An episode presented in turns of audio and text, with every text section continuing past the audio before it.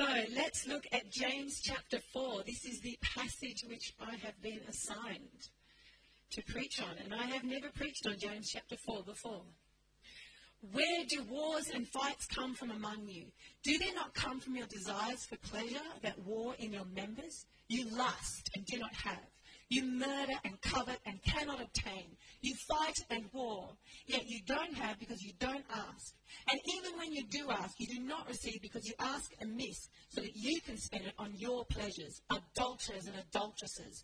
Don't you know that friendship with the world is enmity with God? Whoever therefore wants to be a friend of the world makes himself an enemy of God. Praise God. And the passage continues to be just exactly the same the right way through. It's basically a list of sins, which I'm preaching on this morning. Thank you, darling, for assigning me with this passage. Okay. So it's very strong, and we're going to look at what's being said. And I'm going to preach on a list of sins this morning, which I have never done before. But first of all, I want to ask you this Do you have a friend like James? Because James is writing a letter to his friends, his Jewish brothers and sisters, and he's having a go at them. He's absolutely, he's totally strong. Have you ever heard of an encouragement sandwich? That's what Christians are supposed to do.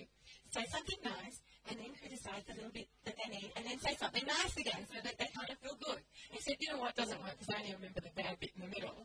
You know, it's like, I really like you, a really nice person, you really like me, it's not perfect but I really like you're a really nice person. It's like, James doesn't bother with that. He's just straight at it, isn't he? Adulterers. How strong is that? If you have a friend like James, you love them to bits. What a great friend. I wish I had James in my life. Just someone who calls it like it is, who just says, you know what you're doing? This is what you're doing wrong, and you need to change. No mucking around, no, no playing games, just bam! I love it. I love it. They are brave people and they're few and far between. I tell you what, this day and age, you can't say anything without people getting offended. Oh, you hurt my feelings. But James just doesn't muck around with that. He's straight to it. And if you have a friend like James, you welcome him and you hope that you don't silence him by getting too hurt and too sensitive every time he hints at something wrong in you. You can silence the Jameses in your life. You absolutely can. They won't speak to you if you're, if you're too difficult. They won't throw their pearls before swine. But the reason that James speaks like this is because he loves them. It's not because he's some psycho angry guy who wants to have a go at them. He loves these people. He can't bear to see them living anything but their best. He knows how fabulous they're meant to be. He's like, what are you doing, guys? You're a champion. Why are you living like this? So it's love that causes this anger. The greatest anger comes out of great, fierce, fierce love. And God is fiercely in love with you. He can't bear to see you living a second rate life. Can't bear it. Neither can I for that matter. I can't stand it. His purpose is for us to be like Jesus in these few short years that we have left. It's not long. It'll all be over. So let's be full on for Jesus while we're here. And if we're missing it at all, praise God we've got people like James, even if we have to read them, but who will tell us the truth. You know, Phil Pringle prophesied over Chris and I, me, prophesied over me. He said, you make great disciples. Beautiful, brilliant, noble, elegant Christians dedicated to God. That was, yes. And here is an example of one. Self-proclaimed. That's our heart. Our heart is for us all to be like Jesus. And so that's why we preach from passages like this. And that's why James does. Not because we want to be tough, but because we want to see beautiful, elegant, passionate, wonderful Christians who are full on for God. And so let's see what James does here. He just, he just, he just hits issue after issue after issue. So let's just, just go through a few of these issues. There's a few too many for me to cover fully. But I just want to get a hold of some of them and, and, and, and, and find the answer. There's got the answer in there. This is something I actually do. I, I, I don't quite know what to call this message. Maybe just deal with it or get full on or issues and answers. But when I have an issue in my life, whether it's something that's going on outside of me or whether it's something in my own life I'm not happy with, I just write it down. I actually write issues, answers. And I go, okay, this is the deal. I'm not happy with this. This is making me sad. I don't like this person. This one's being mean to me. I'm doing this. And then I write the answers. I just literally do. I go, okay, God, what's the answer? And then I just, I get scriptures and they come into my head and answers and I go, right, that's what I've got to do. And I just sort it out. That's what I do. I really do. I don't I throw them out because they're very private pieces of paper. but, you know, we've just got to sort things out. Get on with it and sort it out. So let's start with this. So the first thing he says, where do wars and fights come from you? They come because of your desire for pleasure. You lust, you don't have, you kill and covet. I mean, you kill. It's like, what? We kill each other? And yes, Christians have killed each other. We don't tend to do it so much these days, but in the old days, my goodness, the Protestants and the Catholics or the, you know, the Lutherites versus the, you know, the non, they, they literally killed each other. They were so cross that they didn't have the same beliefs. We tend not to go out and kill each other these days as Christians. But, you know, we do kill. Jesus says if you hate someone, it's like killing them.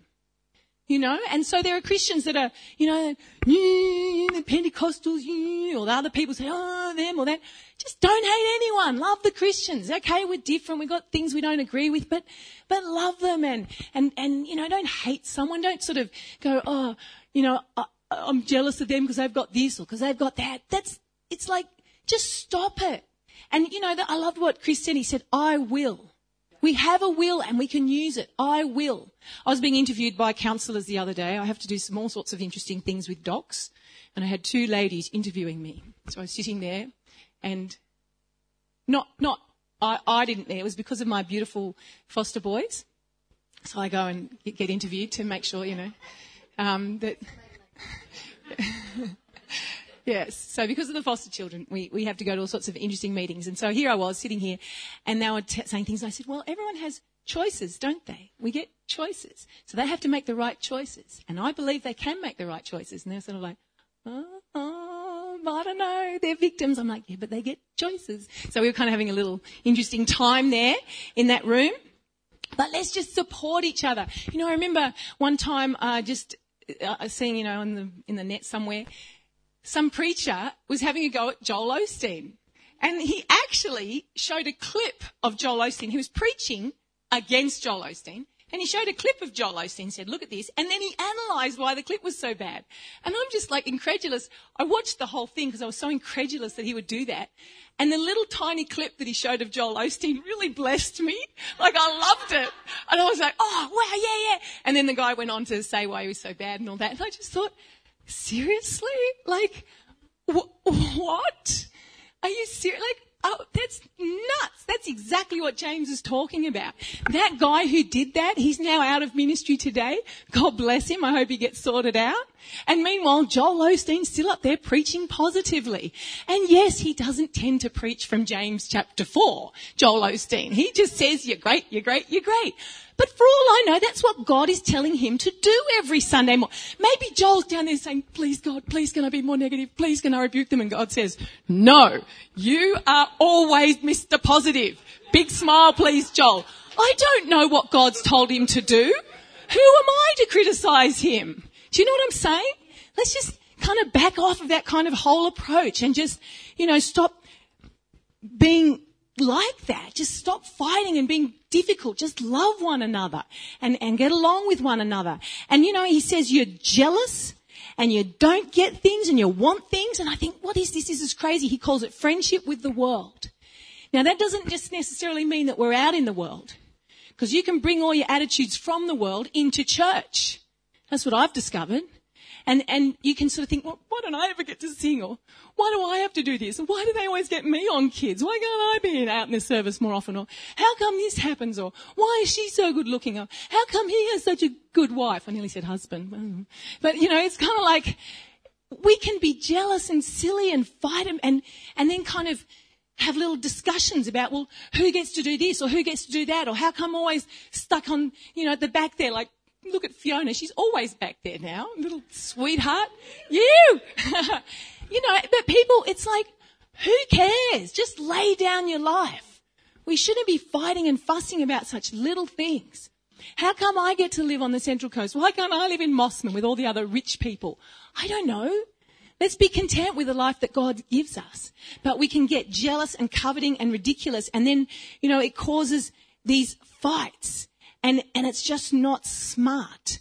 And he just says, he says, don't you know that the spirit who dwells in you yearns jealously? He's a, he's jealous for you. He's jealous. He hates to share love.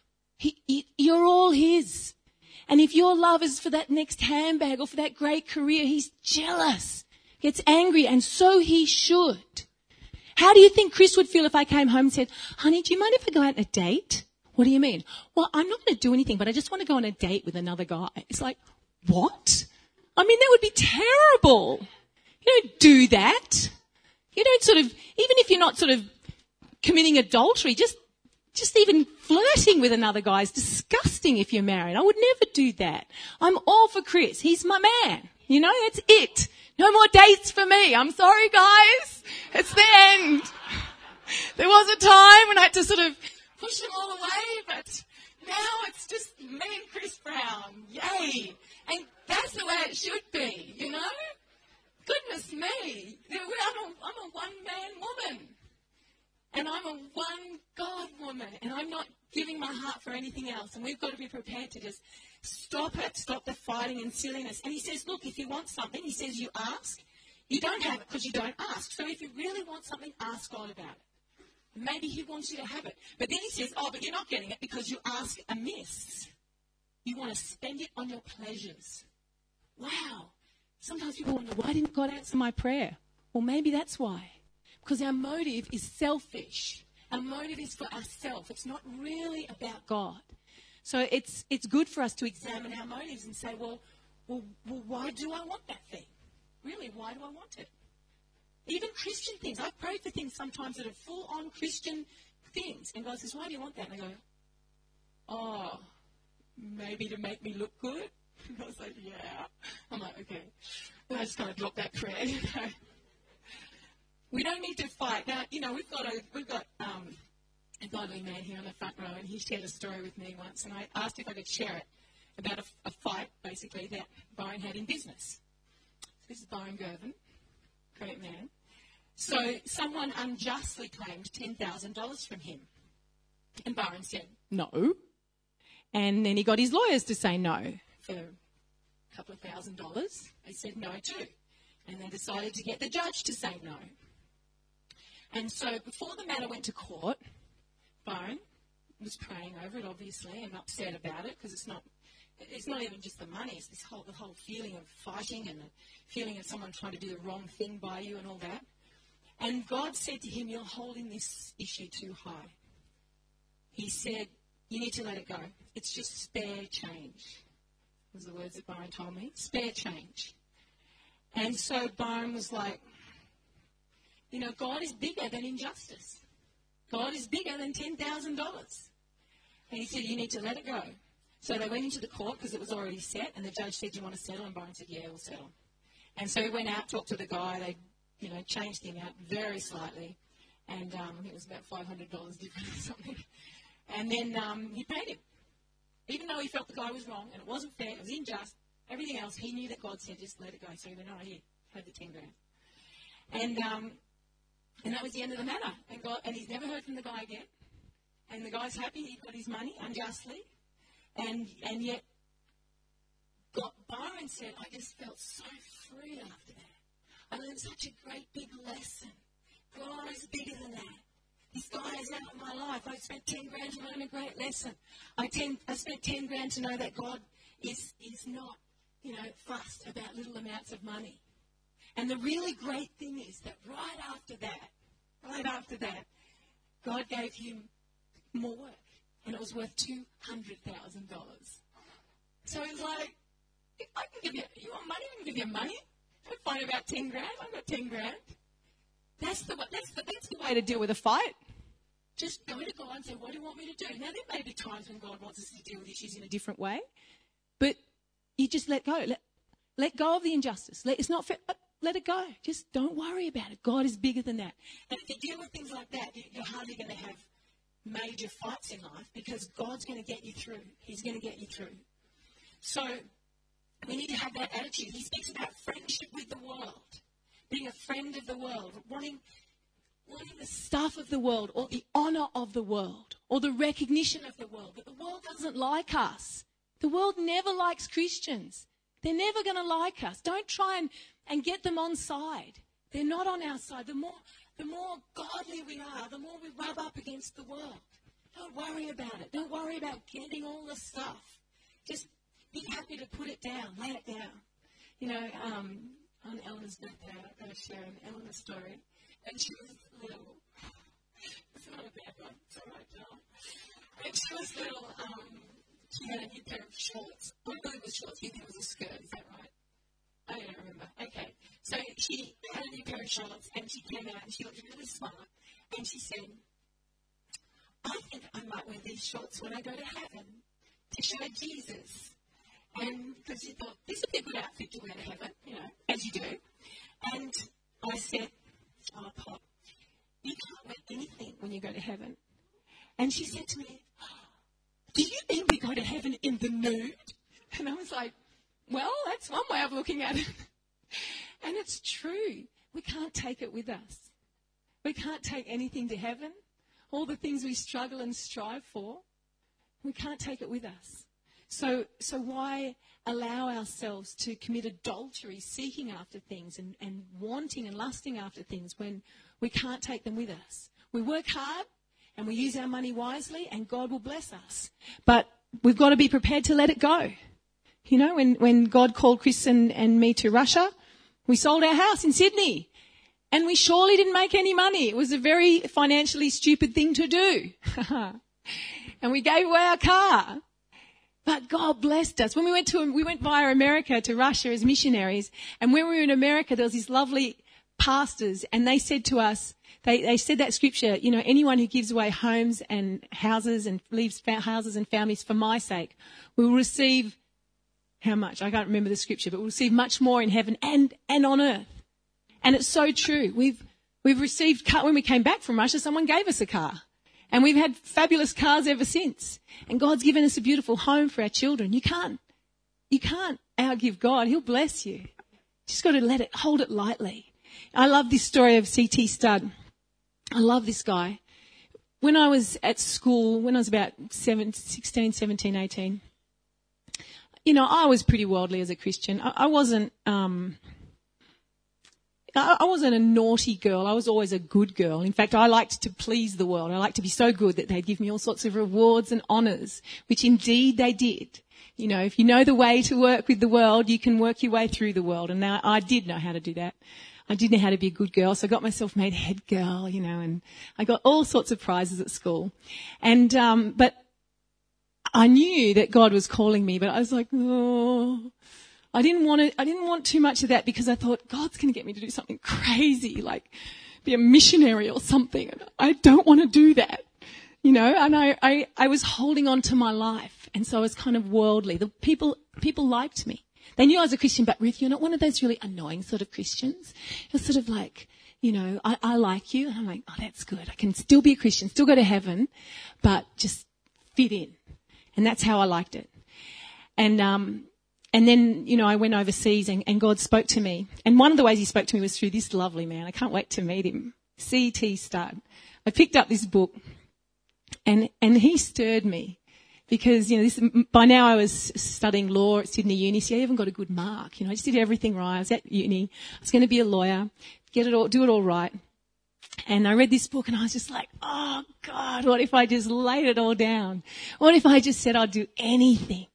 I thought that is so scary. God is so scary. I didn't know what he would say. I was sure he might say, be a missionary. I don't know why. And that's the one thing I didn't want to do. I didn't want to do that. I didn't want to go out to some crazy other country and, and, and you know, I read this book. This guy, I love him to bits. He was, um, he grew up in a very, very wealthy home. You know, he went to Cambridge University and he, he, he met Jesus, but he was kind of still going really well in the world. I mean, this guy, he had it all over me. He played cricket for England. He toured Australia. He got fabulous scores. He was famous in England. He was, you know, an English cricketer. He was, he was the star. He was very well known and, and loved in England. And then he got full on for God. And he decided, right, I'm going to follow God with all my heart. I really encourage you to read this book because he, he became a missionary in India and Africa. But what I love about it is that he, he was so rich and he knew that God was speaking to him about all his riches. He had so much and he felt he needed to give it all away. And so he agonized over it and prayed about it. But when he hit 25 and he got his inheritance, he gave it all away, the whole lot. And it was worth millions of dollars in today's, in today's amounts. They had a massive mansion and he gave every single cent away. And he was getting married at the time. He saved just a little bit for his wife and her wedding dress. And she said, no, let's give it all. So he gave it. He was, com- he was completely poor at the end. Like he had, he just gave it all away because that's what God, now God doesn't always tell us to do that. But sometimes are we willing? Like if God actually said to you, sell your house, would you? For him, it's kind of like, ah, I, you know, obviously be wise, talk to people, but it's just that attitude that I'm not, I don't, I don't love this world so much. I'm going to heaven in the nude. Can't take it with me. So, but what I can take is the obedience that I've got and the souls that I've saved and the great things that I've done. He says this at one point when he started to get full on, he had the pleasure of leading someone to the Lord. He says, I cannot tell you what joy it gave me to bring that first soul to the Lord Jesus Christ. I have tasted almost all the pleasures that the world can give. I do not suppose that there is one that I have not experienced, but I can tell you that those pleasures were nothing compared to the joy of saving that one soul given to me. Praise God. Nothing like it. Praise God. Just, just one awesome thing in God. So that's friendship with, well, let's go look at a few other things he talks about. And I, am not going to go into detail about them all, but look, verse 11, speaking evil of someone, slandering each other, judging our brothers harshly, putting them down, not believing the best in them. He says, why are you doing that? Verse 13, he talks about people boasting about tomorrow, saying, This is what we're going to do. We're going to go to such a city, spend a year there, buy and sell, and make a profit. There's nothing wrong with, with changing cities to go, you know, for your business or your job to make money. But if it's not God, if God doesn't want you to do it, He says, What is your life? You ought to say, If God wants us to do that, that's what we'll do. We need to know. I mean, it's, it's great that we make plans, even if they're sort of Christian plans. But, you know, we, we're very into that, making goals and things, but we've just got to keep a light hold on even our goals, because who knows what God's got planned for us. I've got a friend who fought sickness for 10 years through her 30s. She was really healthy up till about 30, and then she was really sick for 10 years. Well, I don't think that was her goal. no one makes those sorts of goals, do they? When I'm 30, I'm going to be sick for 10 years, so I can't do much. She to have to stop the car because she was shaking and, and, and sick and couldn't cope and couldn't drive, and just sit there and pray and, and wonder if she's going to lose her driving license. And then, I mean, she was, but she kept fighting in faith and believing God, and now she's a great woman of faith and she's totally healed. But, you know, that's not your goal, right? You know, right? My life goal is be sick for 10 years. We've all been through stuff, and there's no way it was part of our life goals. Didn't have that, did that God, no, no, no, no, no, wasn't planning this one. So you've got to keep a light hold on even your goals. We have our dreams and have our goals and make godly plans, but who knows what God will do? But I do know this. It'll be good. Because remember, He passionately loves us. So if He does take us through a season we weren't expecting, we rejoice. And okay, God, it's all right. I trust you. It's all good. And then let's look at verse 17. To him who knows to do good and doesn't do it, to him it is a sin. So maybe you're sitting there thinking, oh, I, I don't feel like I do that wrong, Ruth. I mean, I'm not, I'm not that worldly. I, you know, I serve in church and do the right thing, or I come to church anyway, and I don't do this and I don't do that, and maybe you don't really do anything. You know, he says this is a different sort of thing. This is someone who sits there and says, well, I don't do that. I don't do this. I, don't, I just, I don't do anything much. And that's wrong too. He said, that's no good. Just because you think, oh, I don't do the wrong thing, but are you doing the right thing? That's called a sin of omission.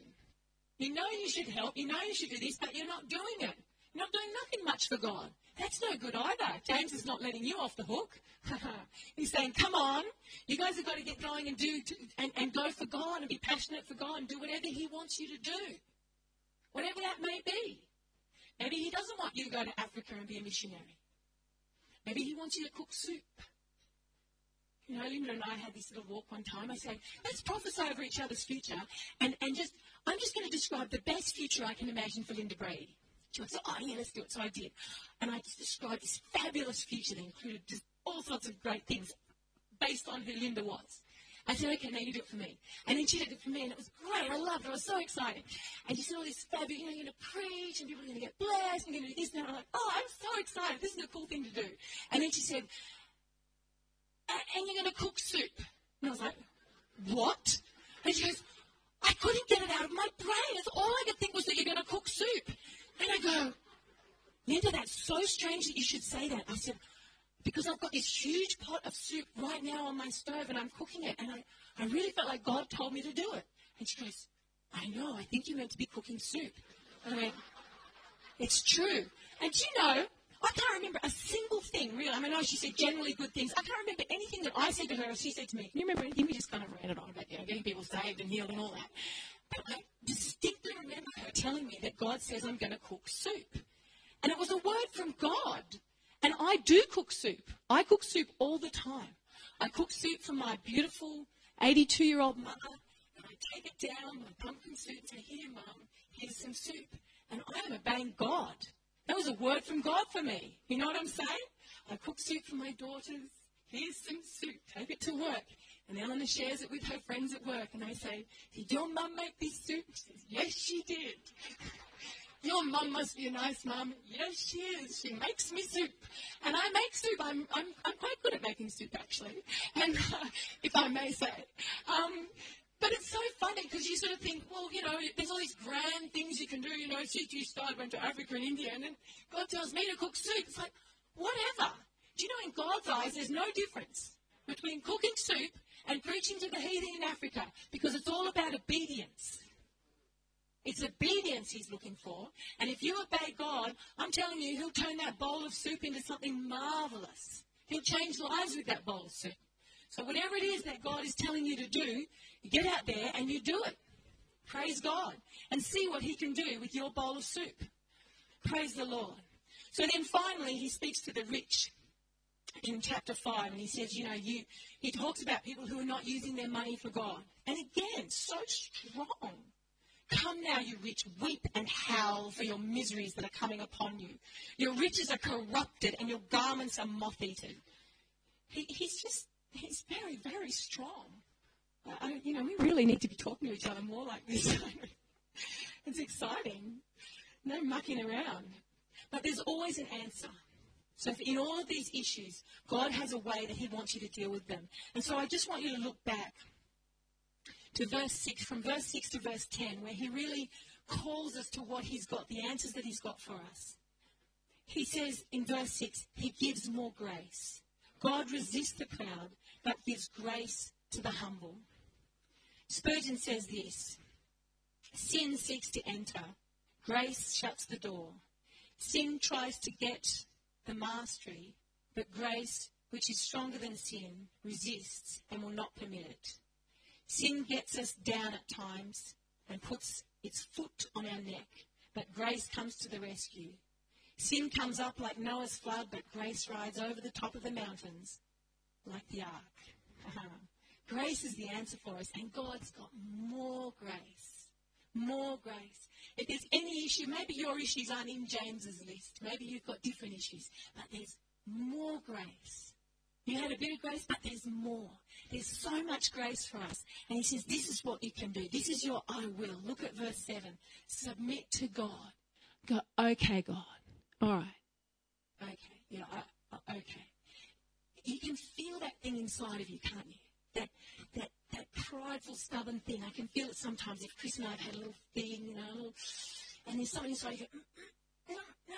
And then you just go, right, I'm sorry. I was wrong. It's, you can feel yourself letting go of being right and just letting go of your pride and going, yeah, yeah, that was wrong. And it's humbling. It's like, oh, me again. Missed it. But we all have to do that. We all have to go, I, I'm wrong. It's okay. I'm wrong. It's all right to be wrong. He says in verse 10, humble yourself in the sight of the Lord. Just humble yourself. Go, God, I missed it again. I've been weak. Be humble. Don't be proud. Just say, just genuinely say, submit to God. Draw near to God and he will draw near to you. I love that verse.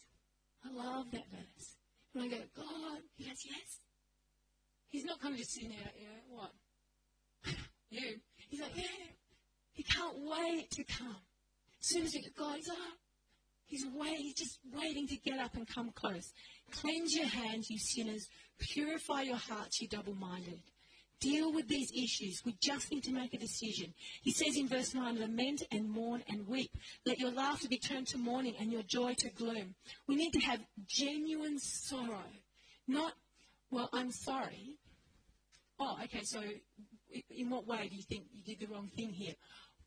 Well, yeah, but you know, you, you did this, and you did that. That's not sorry.